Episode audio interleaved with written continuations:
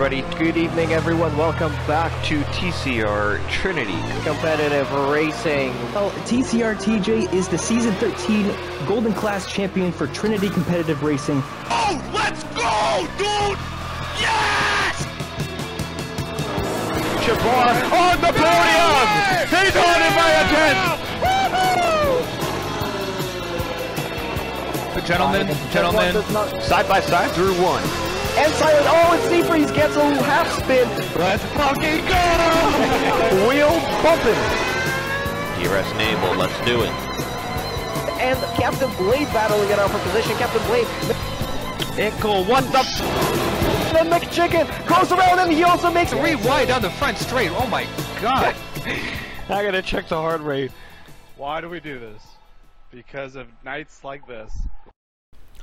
Yo yo, welcome everybody to TCR Trinity Competitive Racing and welcome to episode 39 of the Racing Debrief, TCR's podcast where we combine the world of e-racing, sim racing, and TCR with real life motorsports and Formula One. A true racing enthusiast listen. For those listening possibly on Spotify or Apple Music, this will be our first episode airing on there if Seafreeze knows what he is doing once this recording is all uh, stopped and processed.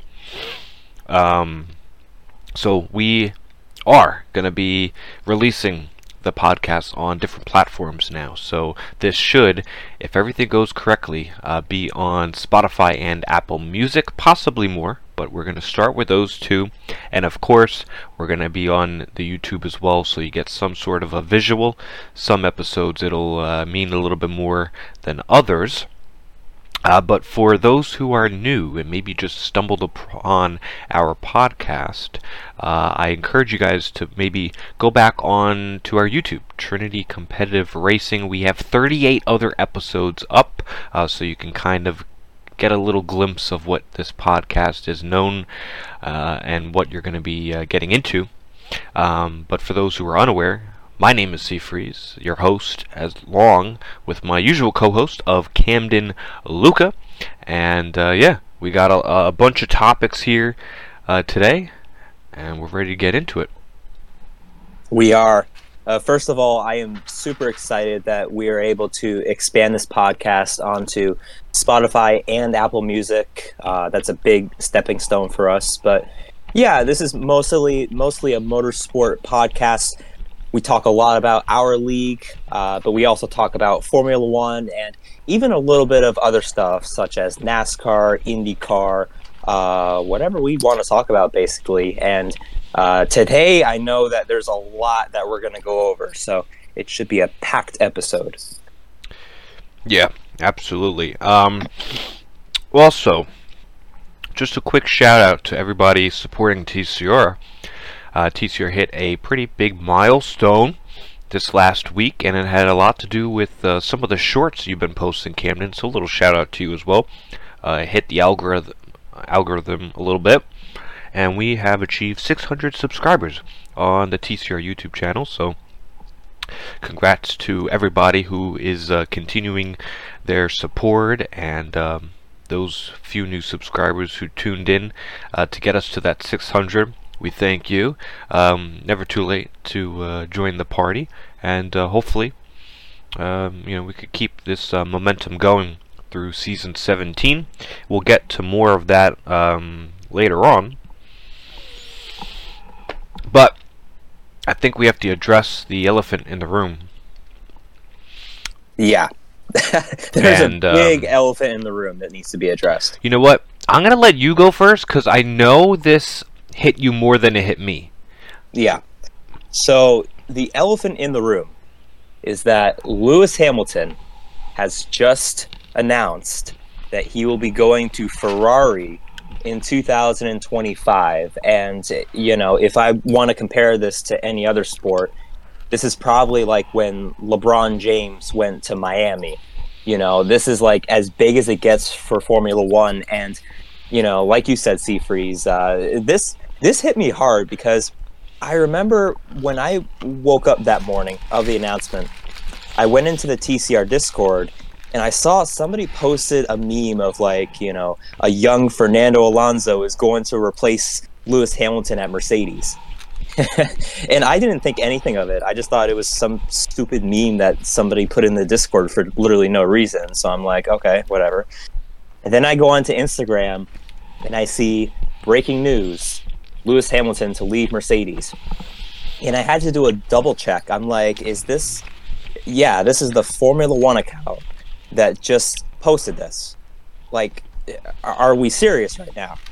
And, I'm a Lewis Hamilton fan. You know, I've always been a Lewis Hamilton fan, always been a Mercedes fan. So at first, I was, I was a little upset because I felt like Mercedes was getting back on track this year. They didn't win a race, but uh, Lewis finished third in points. I felt like they were a little more competitive. But when I heard that, you know, he's leaving because possibly Mercedes didn't allow his input into the car changes, it, it, it makes sense. So I I'm honestly excited.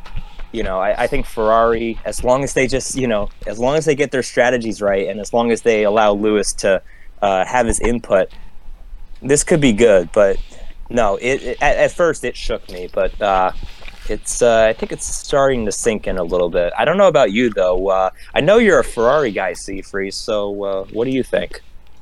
Yeah, well, very similar as well. When I saw that news, I I don't even know where I saw it. I think I saw it in the TCR Discord as well. I saw some people posting about it. Initially, I thought it was just some meme or uh, some joke or you know something that was just rumored but not actually true. But then when I started looking more on the social media and the other platforms, then I was like, wait, this is like everybody is saying it. Like yeah. it's confirmed, confirmed. And then as the day went on, we got actual confirmation from like Toto Wolff and Hamilton himself and how the meeting happened and all this other stuff and it's like, whoa, it's actually happening. Um I gotta, I gotta say, I, I am kind of still in disbelief that it, this is to be happening. Now, I'll always say you you still have to wait another full year, and you never know if it ever will happen because a lot can happen in a year. Just putting that out there. Um, so until I see him, Hamilton, in a red suit and actually getting into the car, I'm not going to believe it. I'm not going to believe yeah. it a bit because he, for me, he's been so loyal to Mercedes that I can never picture him in red, you know. Um, but then when you look back at his career, it's like, oh, you know what? This shouldn't be so much of a shock because look what he did much earlier on in his career when he went from McLaren Mercedes to then the Mercedes work team, and everybody thought that was the wrong decision, and look how that turned out. And when he did that move, it was also a shock, uh, and people were doubting why would you go to Mercedes? They're a newly formed team, this and that. Uh, turned out to be the reason why he's a part of seven-time champion. Now, I'm not saying that he's going to go to Ferrari and have winning success with championships, but I think there was some rumors last year that he did want to go for to Ferrari and the way that he lost the championship in 21 to Max and the the Mercedes car not really being where it should be uh, with the development in this new era of car it only makes sense um, they that he signs for Ferrari. And when you look more into it uh, Fred Vasseur is uh, a good friends with Hamilton. And I think he was his engineer when he was back in the lower categories uh, and then it started to kind of make more sense. He sees Leclerc have a long-term deal signed up. Sainz didn't put, you know, pen to paper, probably because they didn't offer him something. And Ferrari have been wanting Hamilton, it seems like, for the last few years. So Hamilton uh, finally pulled the trigger. What's surprising for me is how did he get out of the 2025 drive for Mercedes? Because I, th- I thought it was a, a two year deal for Mercedes for 24 and 25. Now he's leaving a year early, so there uh, somewhere in there was a clause to where he was able to get out of it, and now he's going to Ferrari. So it's still a big shock for me. Yeah, yeah, I agree. I just think the surprising part about it is, like you said, how invested he was in Mercedes, uh, mostly because of his efforts with the diversity and inclusion. You know, he really rebranded that team and put a lot of effort into making that team kind of something that he envisioned, right? And now he's basically leaving it and he's going to take all those efforts and put it elsewhere. And, and you know, the thing is, too, is like when he gets the Ferrari, he's going to be 40 years old. Yeah. This isn't like when he joined Mercedes, where he was in his, you know, late 20s, early 30s. You know, this is going to be a three to four year project, probably. And they're going to have to get things moving fast. Now, like you said, a lot of things can change in a year. He might not even go to Ferrari, but I mean, we'll talk about Red Bull here in a second, but where's Red Bull going to be at in two years' time by 2025? Are they still going to be the best team? So, really, can you imagine if we get a Ferrari versus Mercedes battle for the championship? Mm. Lewis Hamilton taking down Mercedes for a record. Oh man, I can't.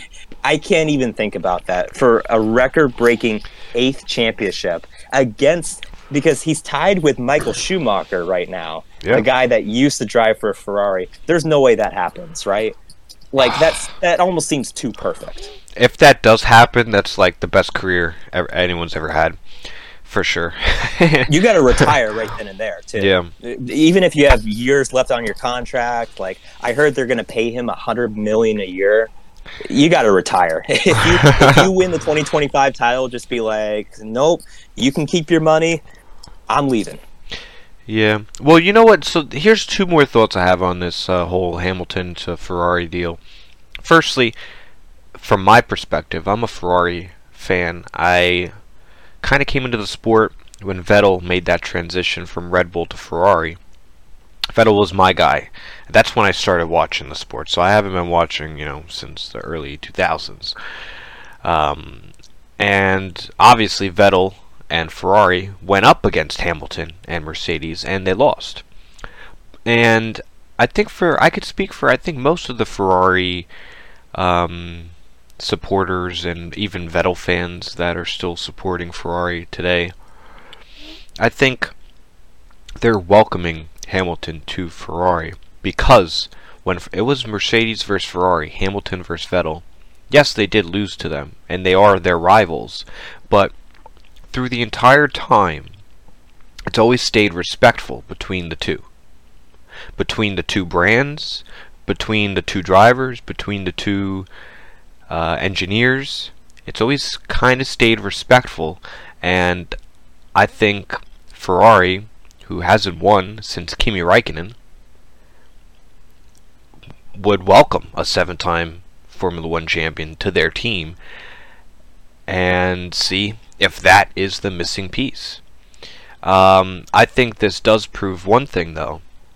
If Hamilton goes to Ferrari for a few year project, and you have Hamilton and Leclerc, and they're not able to win a drivers or constructors, that confirms that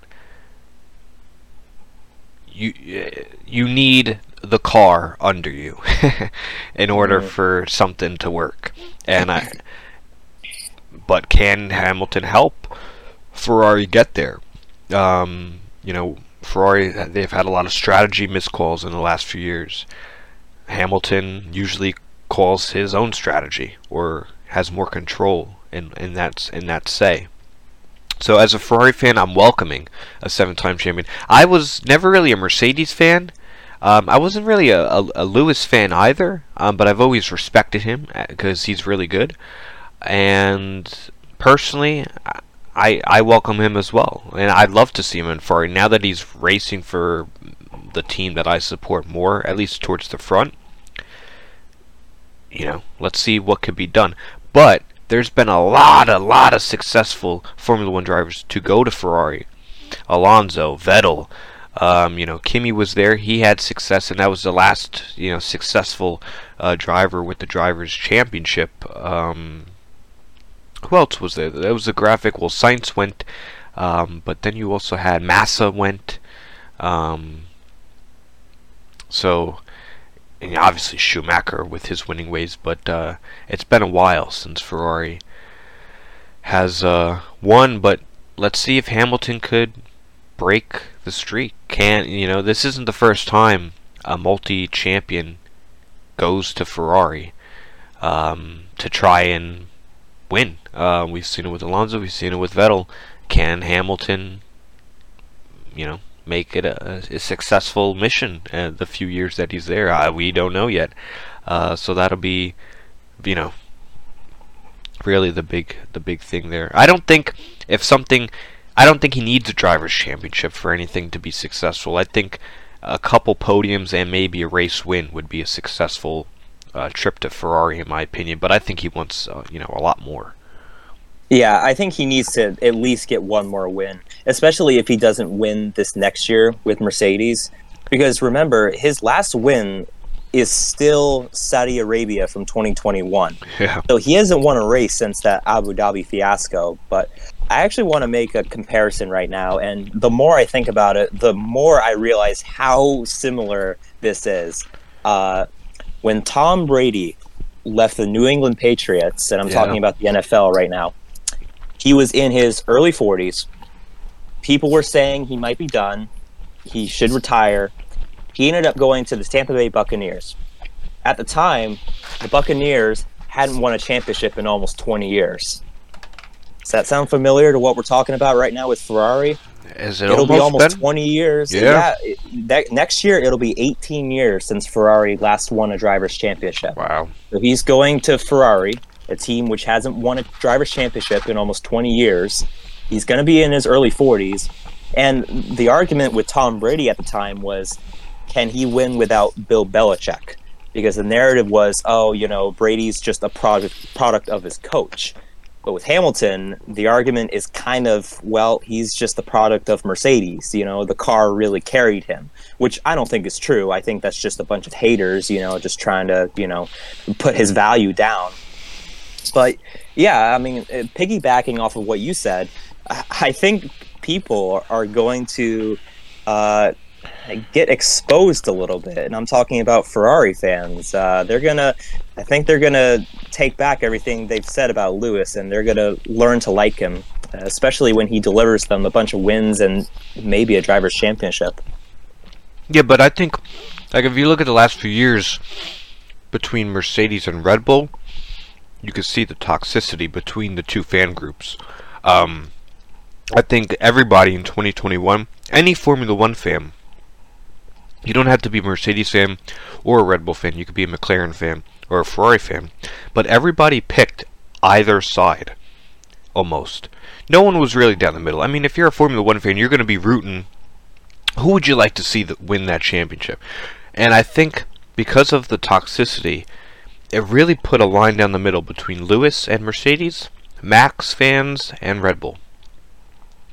With when Ferrari and Mercedes went up against each other, you really didn't have it that much. I mean, you did have obviously f- the split, but it, I, I felt like it was respectful.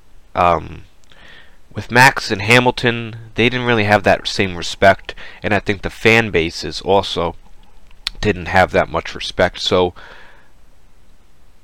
you know, obviously some things probably would were said from Ferrari fans about Hamilton, but um, hey, if if he starts winning, they'll they'll start to like him. Yeah, I think so. Especially if Red Bull starts to uh, decline even just a little bit over the next couple of years to where Ferrari gets ahead of them. And I think this time around, you know, it, it could be Verstappen and Hamilton again, but chances are it's going to go over a lot better than it did in 2021. So if Lewis wins the championship, or, or even a constructors championship, for the most beloved team in Formula One, which isn't not disputable. You know, as Vettel once said, everybody's a Ferrari fan, even if they don't say it, right? So if Lewis wins a championship with Ferrari, he would have won a, tr- a driver's championship with three different teams. Which has that ever been done before? I don't think that's ever been done before. I mean, Schumacher was what two? Two. Yeah. Yeah, so So that would that I'm telling you, there is a lot there's a lot that can be added to Lewis's legacy. I think his legacy is set, you know, whatever happens with Ferrari, like say it doesn't go well, people will say, "Oh, he was old," or "Oh, the car wasn't great." But Lewis has the ability to really like reach a status that may never be reached again if he wins a record-breaking eighth championship for Ferrari. It would just be, it, like I said, it really almost sounds too perfect. Like it almost seems unrealistic, but you never know. it's almost completely going to be flip flopped between Schumacher and Hamilton. If you think about it, Schumacher got all of his most of his success at Ferrari. Where did he finish his career? Mercedes. And I th- Wow. I'm pretty sure he has a last podium is at Mercedes. Yeah. And maybe last pole position. So are you Monaco. saying Lewis is only going to get one podium and one pole position? I mean, oh it could God, it could would- happen, but no, I think he I think he'll grab a win. Um, but it's just like if you look look at Lewis Hamilton, you think Mercedes, Mercedes, even the Mercedes engine back when he was m- with McLaren. Now you move up, and it's like, oh, his last win, his last podium, his last fastest lap, everything will be under Ferrari. If if that's his last team, you never know. He could go to Ferrari and then another team, but most likely Ferrari will be his last stop. yeah, I think this will be his last stop. And um, yeah, like I said, though, you know, this could be a three-year project, could be four, it could be five years. If we go back to the Tom Brady comparison, I know it's a different sport, but Brady played until he was 45. And I know Lewis takes really good care of his body. Yeah, he's you know, great he's on a certain, yeah, he, he he does all sorts of outdoor activities. You know, outside of F1, he has a very strict diet. Like, I don't think longevity is going to be his issue. I think it's just going to be uh, how the car is, and maybe maybe it could be luck too. I mean, injuries are still a thing. You can still Yeah. have a freak accident and get hurt. You, you know, with all the safety that we have, in, in injury in your early 40s, that could be it. We saw it in NASCAR a couple years ago with Kurt Busch. You know, these things can still happen even with the technology we have. So, um, yeah, no, this is this is the biggest driver's move I think we've seen in at least. I mean, No, this is it. Since he This went is to the biggest. Boom. Mercedes. Yeah, but yeah, that's since he went to since Mercedes. absolutely. Yeah, it's kind of badass too. I like it. And the only bad downside to this is we have to wait a whole year. I know. Isn't that awkward? He's going to be at Mercedes for a full year, and they know that he's leaving. and they have a whole year to figure out who's going in that car. Which, man, you have so many options. You could go. It, it, it, I think. I think Mercedes will want to go long term. I think they're going to promote either. I think they're looking at Albon, Sainz, and Ocon as their drivers. Yes, Alonso would be a flashy move. Uh, even if you looked in the dreams, does Vettel go to Mercedes? Does he come back? No, no, he's not not, coming happen. back. Not coming back. That's also a lot a pretty risky move too uh, to put uh, someone who hasn't been racing re- recent into a Mercedes car. Um, so that's going to be a no. Um, but does Alonso, you know, go? Um, but I think they're going to work with uh, either Albon, Ocon, or Sainz. I don't think uh, Alonso would be a flashy move, and I know he's probably wants to go, but I don't know. I know he No, gets along with Russell, Extremely risky. Extremely risky to hire Fernando Alonso. As good as he may be, like, no, I'm sorry. and it would only be for sh- very short term because he's older Yeah. than Lewis. So, you know, if Alonso's still going, you know, how much more does he have, right? So, I think those are my bets. You know, those three. Um, I, I was also thinking, you know, Daniel Ricciardo. I know he has maybe that Red Bull seat lined up, but it seems like someone else could snag, you know, snag it to be next to Max. It's not really certain that Ricciardo would go there. Does Ricciardo look and say, "Hey, a Mercedes seat You know, I, I'll hop into Lewis's seat any day. um, Yeah, I don't. I don't think that would happen though. Even him going to Red Bull because Max Verstappen's talked about the fact that he's probably going to retire in the next few years, maybe when his contract is up. So Red Bull probably might actually be the team that goes for a long-term second driver when uh, you know because I don't think Perez is going to stick around. You know, I don't think he's the long-term solution there. So they'll probably go younger there. And then, I mean, for Mercedes, like uh, the more I think about it, you could bring in a guy like Fernando Alonso to mentor George Russell, because Russell kind of took a step back last year. He had a, a few mistakes. Uh, Singapore was really bad. yes. Uh, he had a, he had a couple of blunders, so maybe they could bring somebody in just to uh, maybe mentor him if he doesn't get back on track in uh, 2024. Yeah. Um, well, the next uh, big thing, which was kind of overshadowed by this Hamilton uh, news, was um, the Andretti team with GM and Cadillac being uh, declined by F1 for their entry. I think this entry was for 2025, and they did suggest that they would possibly look at another entry if GM actually makes their own engine uh, for 2028. So a lot more uh, down the line, uh, and um, I, I I'm not too sure how I feel about this because in the rule book it, it states that 12 teams is the maximum amount of teams there could be in F1.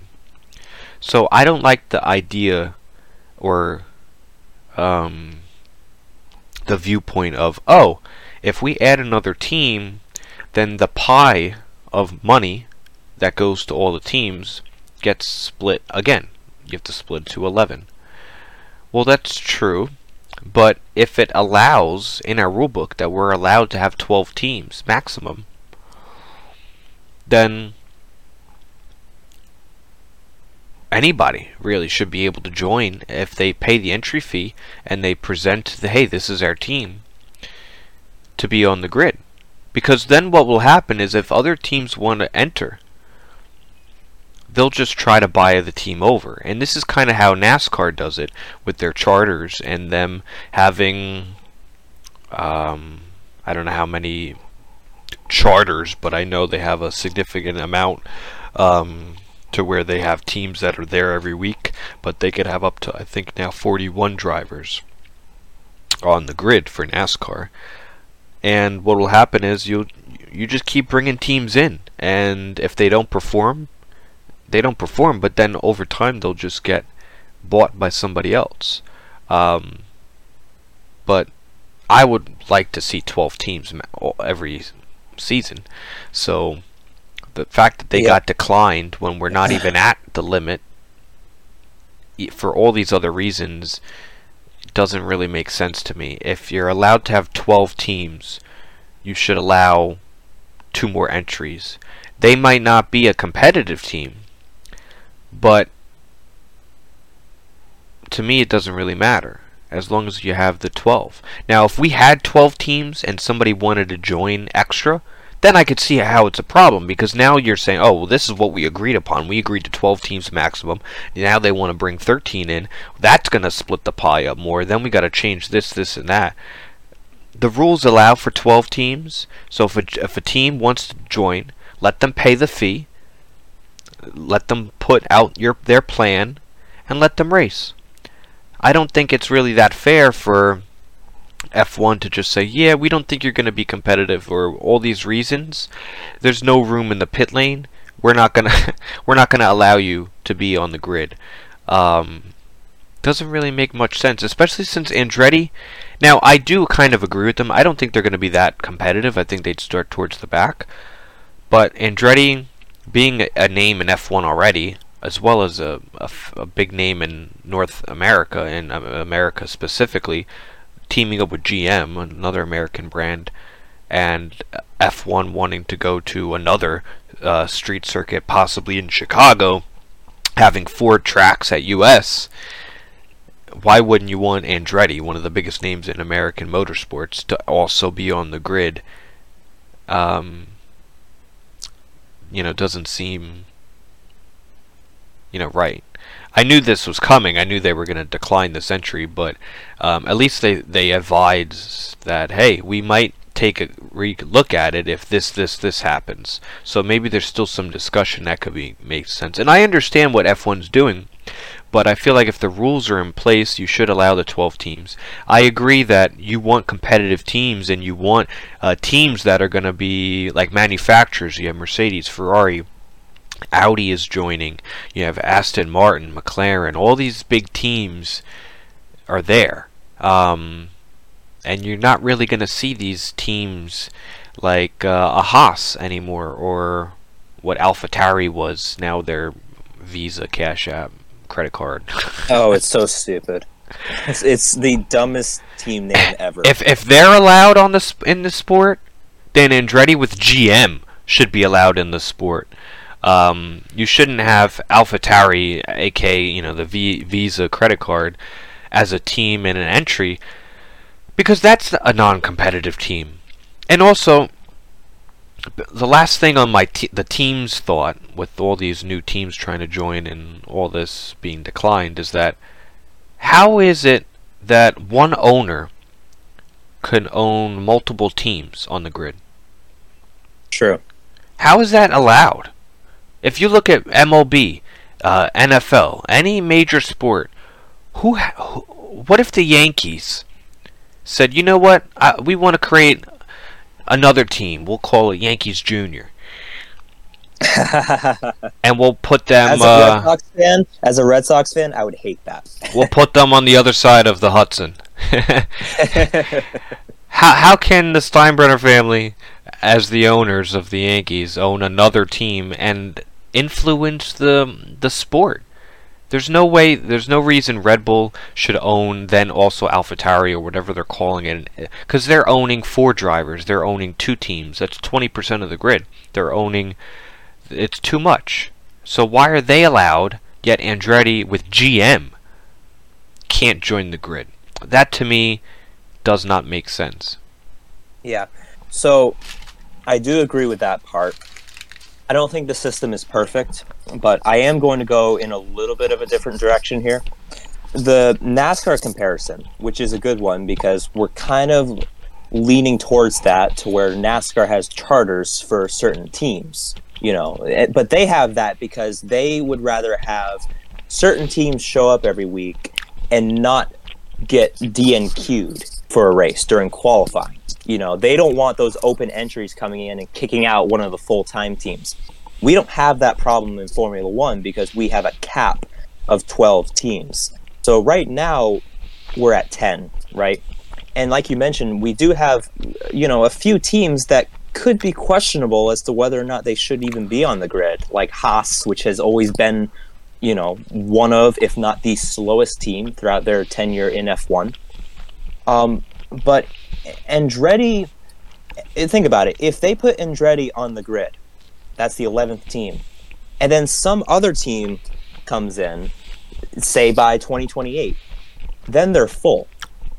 And if another team wants to come in and say Andretti is doing terrible, not only is do we have a controversy there of should we kick Andretti out and you know that would be a bad look for the sport, but we it, it's Formula One we shouldn't just be allowed to have anybody come in and race. You know, this is the premier motorsport in the world.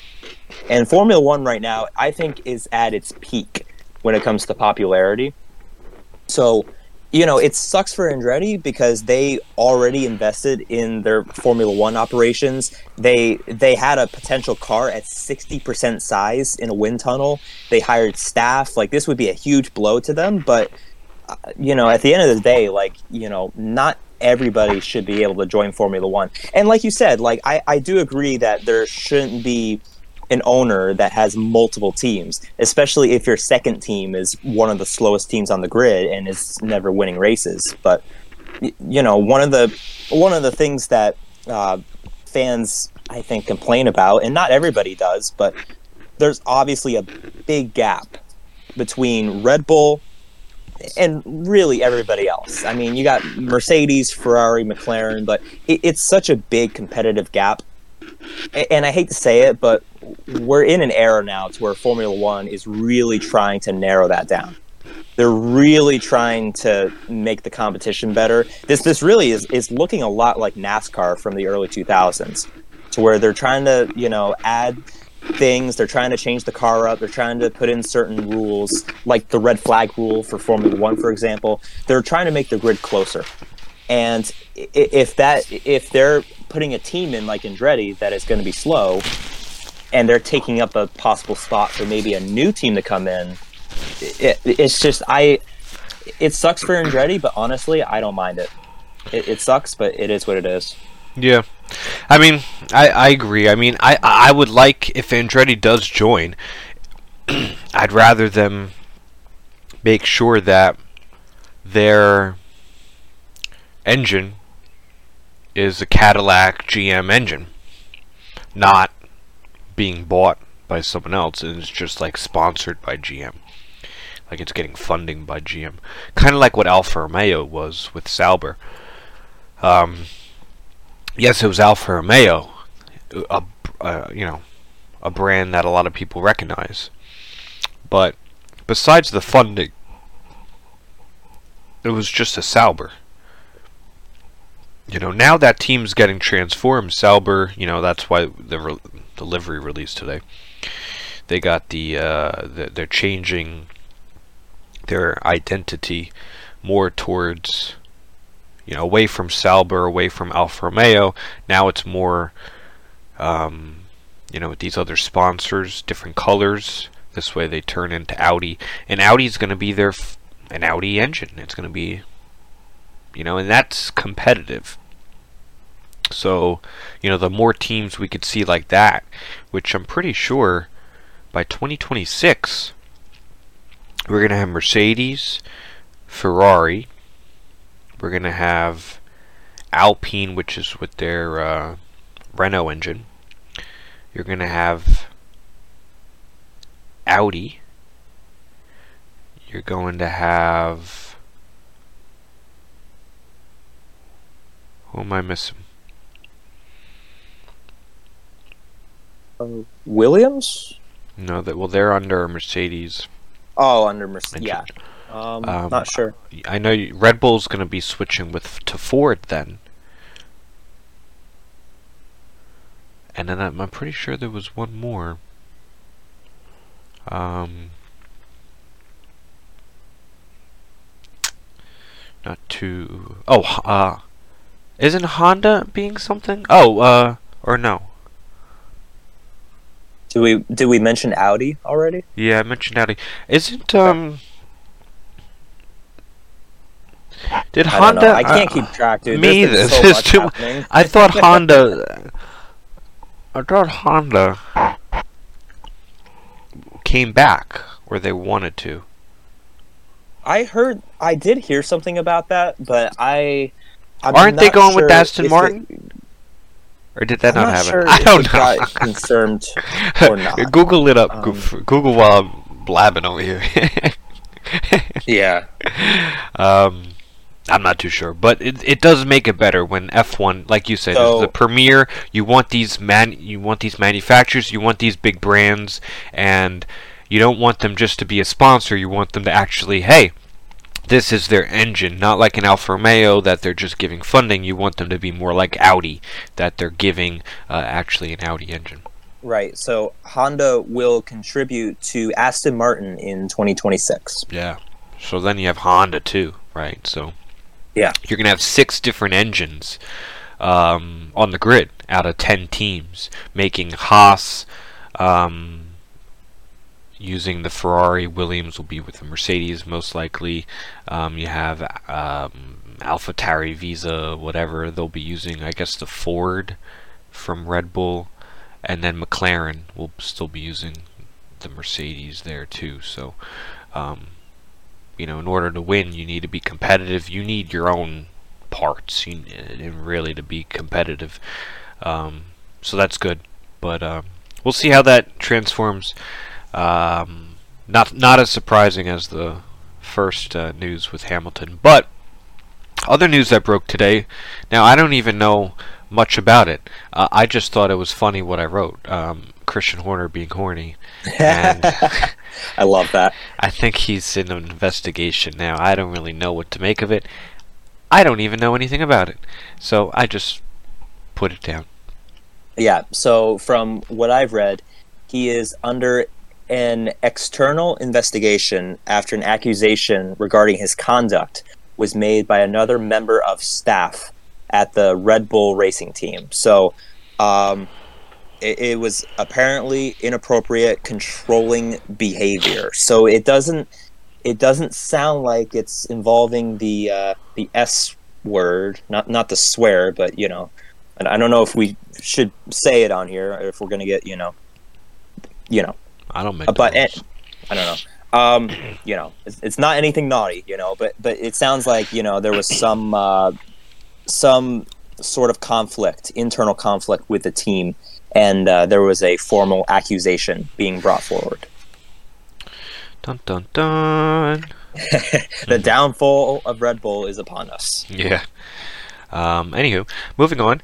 Uh, to NASCAR had a pretty poor weekend, I'd say, uh, to come back. Uh, they had the clash at the Coliseum in LA, and um, it was supposed to happen. The main event was going to be Sunday night. Uh, I think it would have been. Uh, what, what time was it for? It was supposed to be eight o'clock on Sunday night. Yeah, and uh, supposedly there's uh, some bad weather uh, getting into the area. You know, they were worried about flooding and other stuff.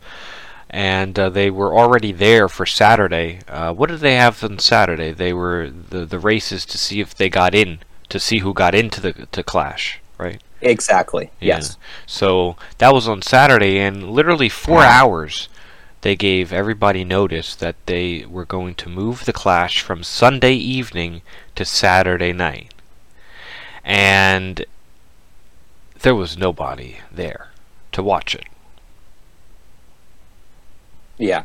pretty it much. was it was embarrassing because they i mean i can't imagine how much money they lost because Mhm. uh do you if you remember initially fans weren't going to be allowed to show up on saturday to any of the qualifying races or any of that extra stuff which was supposed to be on saturday can you imagine if they stuck with that and there Why were is that, no though? fans that could see what's that Why didn't they uh, allow any So- fans on Saturday? So they, well, it was supposed to be uh, some sort of like restriction thing. Like I think NASCAR really wanted to like prop themselves up in the LA area. So uh, and they wanted people to show up on Sundays. So they were like, hey, you know, you can't show up Saturday, but show up Sunday for the main, you know, feature. Weird. But there were a lot of complaints, obviously, on social media. Uh, people were not happy. So, what happened was they said uh, fans can show up on Saturday and they can show up for free. So basically, if you showed up on Saturday, you got to see a free NASCAR race. I mean, that that's really lucky if you were there on Saturday, and super unlucky if you were flying in on Sunday morning.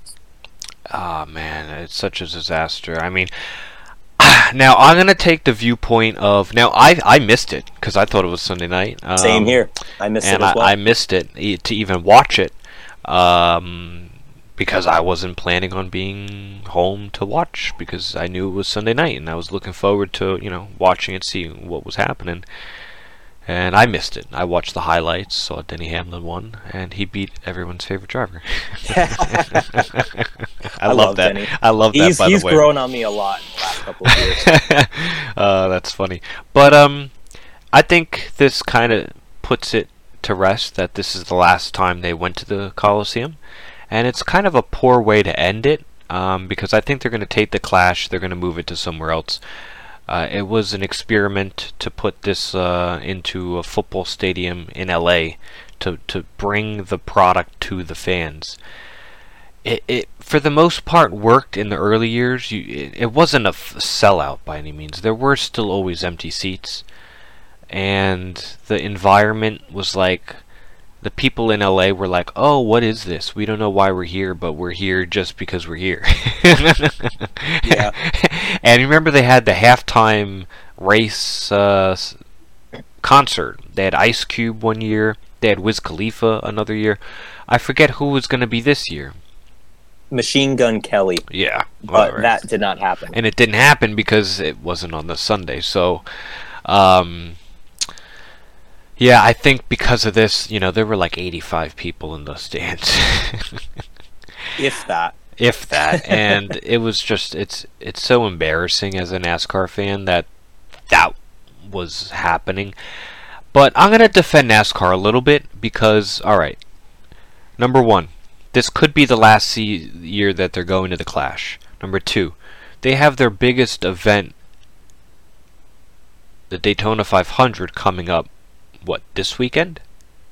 Next weekend. Next weekend. All right, so you do get a little bit of a buffer, but you also don't want to cause the teams and personnel for NASCAR to have to stick around to a Monday, or maybe the the you know maybe it was not good Monday. Maybe they would have had to wait till Tuesday, and for the Clash, it just doesn't make sense to do that because it's an exhibition race.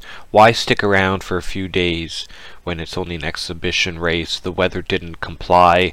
Um, this might be the last year we're going here. Let's just get this thing over with and get out of town. Let's move it to somewhere else next year. That's what I kind of got from NASCAR. And I will also say that all the fans out there all the time. Remember all these times. I mean, we went to New Hampshire last year and it rained on Sunday and we stayed on till the Monday. Right? But Yeah.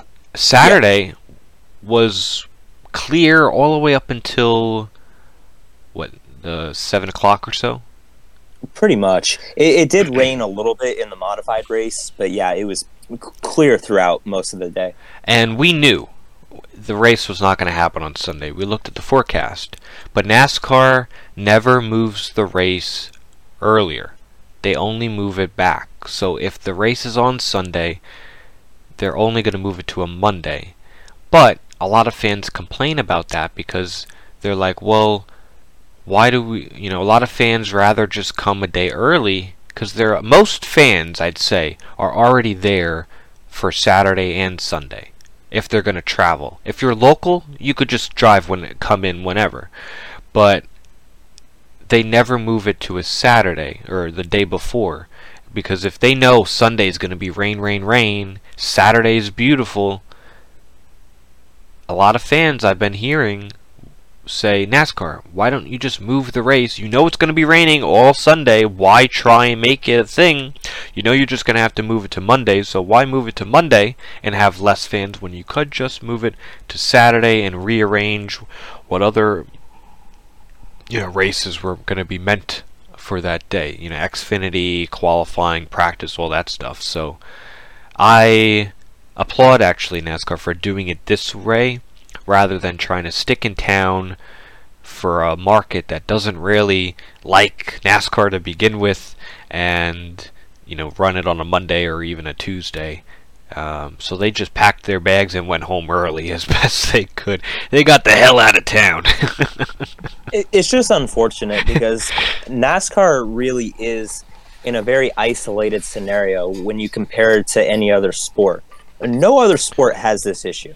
Uh, you have baseball, which if baseball gets rained out, it gets rescheduled. But it's not as big of a deal if a baseball game gets rained out because there's 162 of them.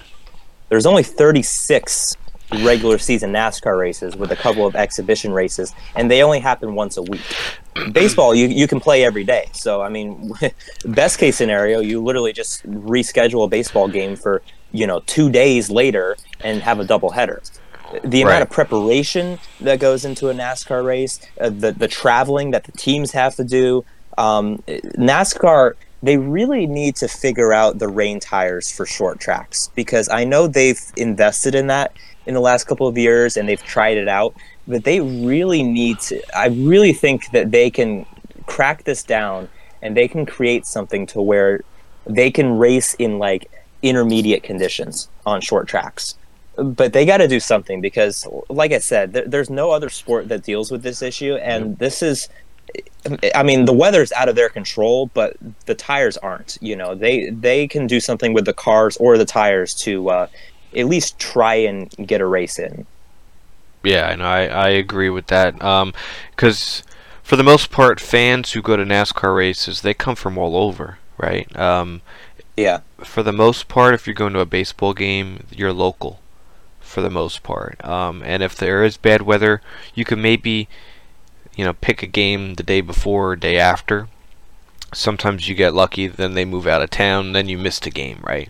But for the most part, you're local, uh, and then you just come back another day. You know, you have 162 chances, right? um, Yeah. To, to, to, to catch a game in your local area.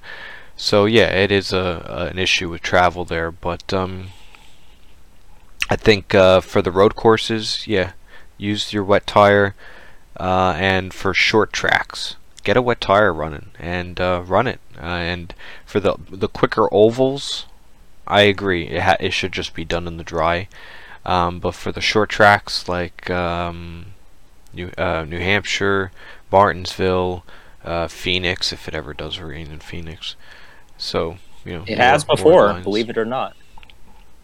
and then they should use the tire. Yeah, I don't know about it. Bristol though, because I think the banking would cause a pretty significant issue. Uh, but with like Martinsville, Phoenix, New Hampshire, all those tracks are pretty flat, so I think it would work for those tracks. Yeah. Um. All right. Let's see here. All right. So we got through all the F1 NASCAR news for this week. Now it's time to talk a little bit about uh, TCR. We had our round one of 14 for the F1 series last week for both the Challenger and the Elite series. Um, I just want to quickly say. Uh, thanks for everybody to tune tuning in to last week and racing for round one. I think what we're going to do, we're going to make it a little bit of a series on the podcast every time. I just thought of this, Camden. I didn't even tell you. Okay. Let me let me know what you think about this. Get a little bit of competition between the brands. Which brand are you? Are you Elite Series brand or are you Challenger Series brand? And let's see who you know supports which brand. Um, so every podcast that we do one, if we do every week uh, through season 17, at some point we'll talk a little bit about you know the race and what had happened. So by the time we're recording this, I'm gonna announce the, the the TV ratings. Which brand had more views and likes from right now as we're recording it, and then we'll kind of keep a tally to see which brand beats the other brand. You just came up with that? Are you sure you didn't like plan this out throughout the day, being like, all right, here's my diabolical plan here. We're gonna compare the ratings. Okay. I We're I- do this every week. No, I thought I thought about it earlier today when I was rewatching the Challenger oh, so, series. so you did think about it earlier. A little bit earlier today, yeah. But I didn't run it Oh. by you, yeah. No, because I I wanted to see which one went did better. So then I was like, oh, all right, I might as well talk about it on the podcast and uh, make it make it something. Because you know what, I um.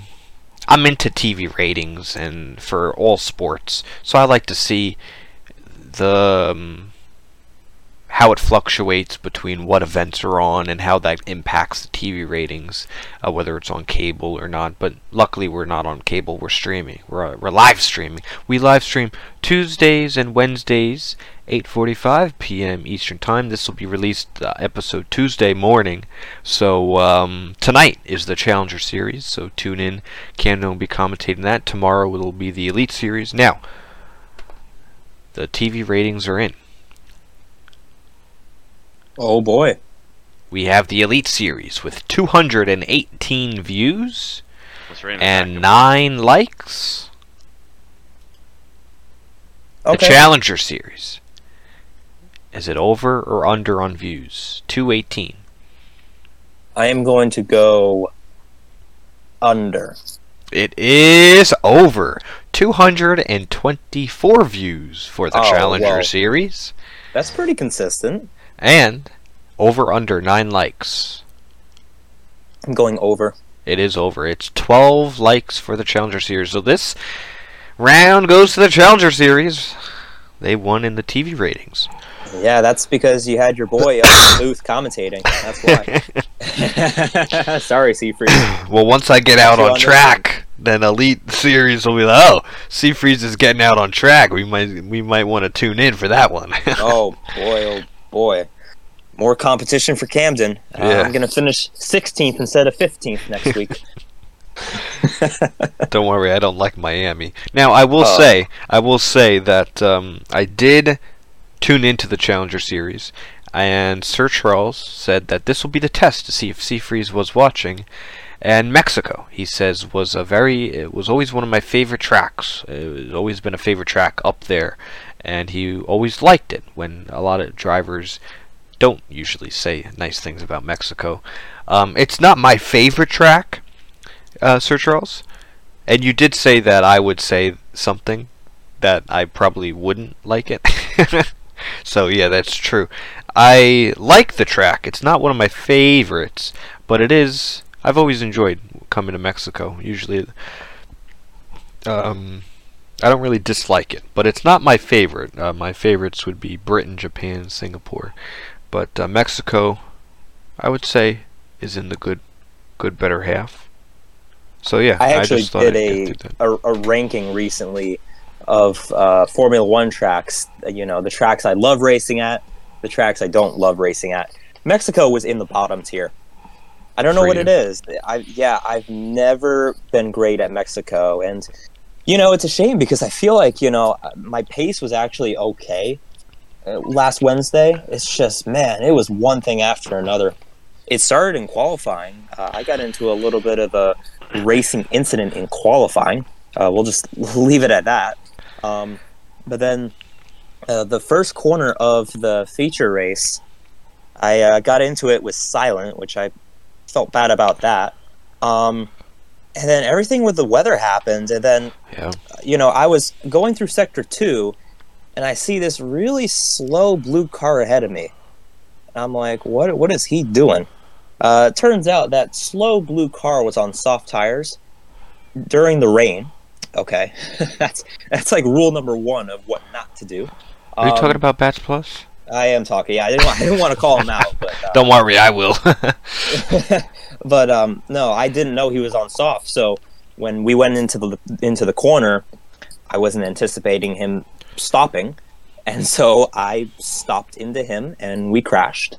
Um, so yeah, I had a bad race, and I don't like Mexico. And if we can keep it off the schedule until season 19, uh, that would be preferred.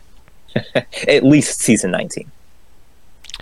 yeah, well, all I'll say is, you know, it was good to be back uh, for TCR round one. It was nice to see everybody you know, out on track, competing, practicing this week. That was kind of cool to to get the to get the the boys back together, you know, and. Uh, Yes, sir. it was cool to do the commentary and uh, to have streams up on the YouTube, and we got some shorts. So we're we're we're full swing in the season, and now that we're going through it all, and um, when I saw the 20 drivers for the Elite Series, I was like, oh, I wish I was out there right now. because I would love to, uh, you know, mix it up uh, a few times this season, which uh, that's when I'm able to. I'll be back in, uh, ready to go. Um, but yeah, I, I, the only other thing, major things, I'm not going to go into detail about the races for the most part, but um, I would say that, in my opinion, the I know I said professional was my favorite, but after hearing what he was saying, somewhat that he's kind of like it, al- almost like he's undoubting, uh, he's doubting himself, or maybe he's being realistic, saying, or maybe he's giving respect to Forzan and Silent, but you know he's happy with podiums, and you know he's saying that Forzan and Silent are much quicker. I might, you know, maybe it doesn't count, but I might have to change my No, it does my, not um, count. No, it doesn't. Sorry. It do, no, well, Sorry. do- No participation trophies here. it doesn't count, but I will, you know, I'll admit maybe I'm wrong already, but uh, I think the winners of each race are your favorites to win the championship for both series. We have some Yeah. guy who won won in uh, the the feature or the main race. Think they call it the feature um, for the Challenger Series, and then you had Forzan who got the maximum amount of points. He didn't get a uh, a full sweep because he didn't get the the actual qualifying pole, um, but he had everything. He won the sprint, he won the feature, and he got the fastest lap. So he had maximum points there. Forzan for elite, and some guy for challenger. You know, something I will say on the challenger side of things, I don't know if that was the best race to be an example as to where people's pace was at because uh, the you know it was it was crazy. The uh, the weather uh, it's, it's gonna be I think some guy is gonna be up there but I was super impressed with F1 nerd as well.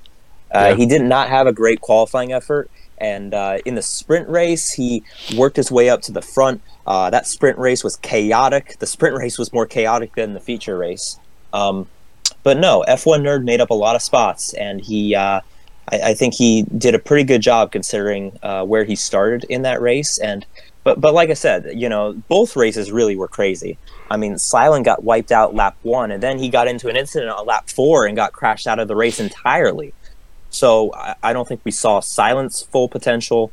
Um, and hey, I mean, I know we basically have a full grid for Elite, but what have you always said, Seafreeze? Uh, there could always be somebody that joins the grid and at least mixes things up and, and takes some points away from other drivers. So, uh, and with the the new rule of you know your worst two races don't get counted, uh, Silent really is not losing out from this first round. He's he's just used one of his mulligans basically.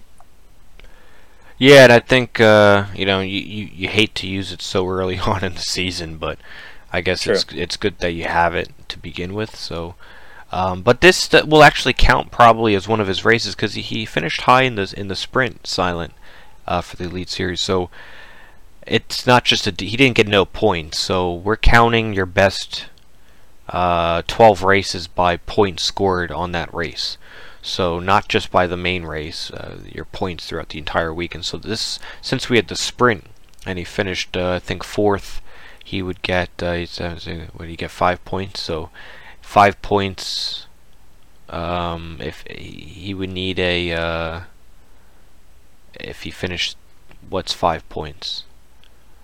Eight, uh, Um, eighth is four points. So Seven and a half. yeah. so he would need that finish, you know, to, to- for it or better for for this one to get wiped off um, down the line. But um, that was the biggest shock for Elite was silent DNFing so early on too. Um, for the first round, it was kind of underwhelming because a lot of people picked him as the favorite, and, you know what, Forzan did a great job. We didn't really get to see Silent though, so we didn't really get to see how the pace lined up in the main race. So that was the biggest shock there, and um, just fully all a wet weekend. Um, I guess I'll give my two drivers that kind of stood out in each series, or maybe I'll I'll give um, some applause to them. Okay. Uh, for the Elite Series, I have GTR Lion. I thought his pace and race, mm, he was always good at Mexico. That is, I will say, Sir Charles. GTR Lion's favorite track is Mexico. I can say that for a fact. Mexico's his favorite track, has to be, or, or maybe his best track. He's always good there, GT. Um, and I don't think it was one of his, like, it wasn't the cleanest of races from him. Like I've seen, you know, a couple little mishaps here and there, but all in all, together, he put a good race for the first round. Um, kind of get the rest rust off a little bit, and um, he was battling with B Tom, who who returned uh, as a reserve 20 minutes before the race, and um, you know he's battling with a five-time platinum champion, mixing it up with professional, and his pace was strong. So, and that was your golden class champion from season 16. So, you know he's slotting up right in the top five podium hunt uh, for the elite series. So good job from him. And then uh, when we go over to the Challenger Series, I'll give a little uh, shout out to. Um, well, you could go a few ways with this, but I was I was gonna say Chabar because I thought he got unlucky with the rain in the sprint race because he was on the full wet, and then the, the then it kind of switched on him.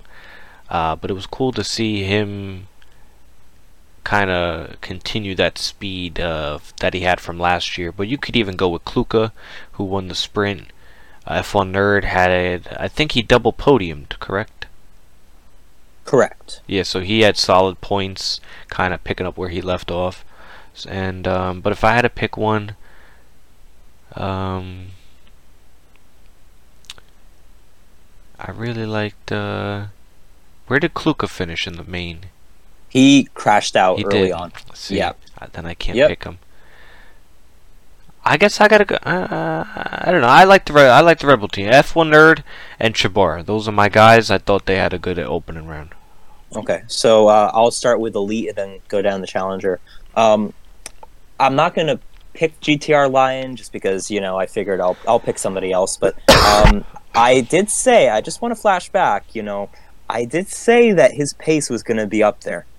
He he finished ahead of KD, which that was one of the things we pointed at Yep. was when KD raced last season. He kicked everybody's butt.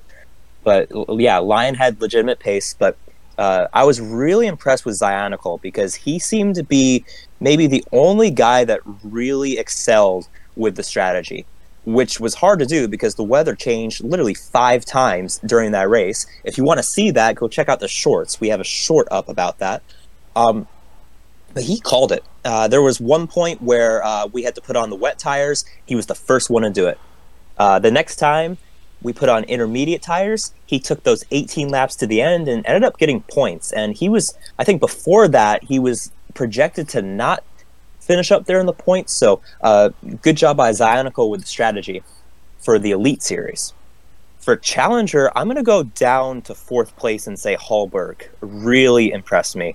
Uh, he was quick in the sprint race, and in the feature, he finished P4 and only finished a couple seconds behind C Rizzi. And that wasn't because of any like fluke or safety car. Uh, those two were legitimately battling for that podium spot in the second half of the race. And remember, C Rizzi was a golden class driver last season. A- And most golden class drivers went up to elite. So C Rizzi basically went down in a way to race on Tuesdays, and Hallberg was going toe to toe with him. So uh, big thumbs up to Hallberg. Yeah, and uh, whew, after the first one in the books, now we go to Miami, and um, yeah, we'll see how uh, we'll see what what happens now. I know this is when it gets good. Oh yeah. Um, any other things that happened that we want to mention? I just also want to mention uh, this week is iRacing that starts up for Super Formula. That's Thursday. Um, if I'm around, I might try and stream it just to kind of mess around with it uh, for the first time. Um, but we do have you know seats open. Um, Super Formula, we have 12 races. We're only going to count your best 10. Uh, the, the there is a league on iRacing, so you can search us on iRacing leagues, and you can join that way. Uh, but you could also, you know, jo- go to the website, sign up, join the Discord, do all that. Um, but if you want to find, if if we're not streaming it, I'd suggest you try and find somebody who is maybe going to stream their point of view. If you want to try and get a little glimpse of how that's going to be on Thursday until we get our streaming uh, completely under control. We are looking for commentators. If we have somebody on iRacing who uh, wants to do commentary, we'll stream it. Uh, we're ju- we just need some commentators for the iRacing um, series for Super Formula. So if anybody knows anybody who wants to help um, recruit a commentator, let us know for that. But uh, anything else from round one, uh, Camden? I don't think so. I think just uh, be on the lookout this week, obviously, for the races, but uh, the shorts are back for season 17. We kind of took a break from them from uh, from uh, season 16, but uh, we'll be doing those every week to kind of recap the races. And uh, make sure to follow us on socials too. Uh, we do have accounts on Instagram, Facebook, and Twitter, aka X. Nice. Well, there you have it. So, hope everybody enjoyed listening. Uh, if this was successful, you would have listened on Apple Music and or Spotify, as well as YouTube. Um, so yeah, you can find out more information by going to our website, trinitycompetitorracing.com, and following us on all socials at E Trinity Racing. You could join the TCR Discord server where we are most active. Uh, look out for the streams today. Um, tonight will be the Challenger Series, uh, Wednesday, Elite Series, uh, and um, yeah, from Camden to myself, C. Freeze. And until next time, it's been a pleasure. Thank you for listening.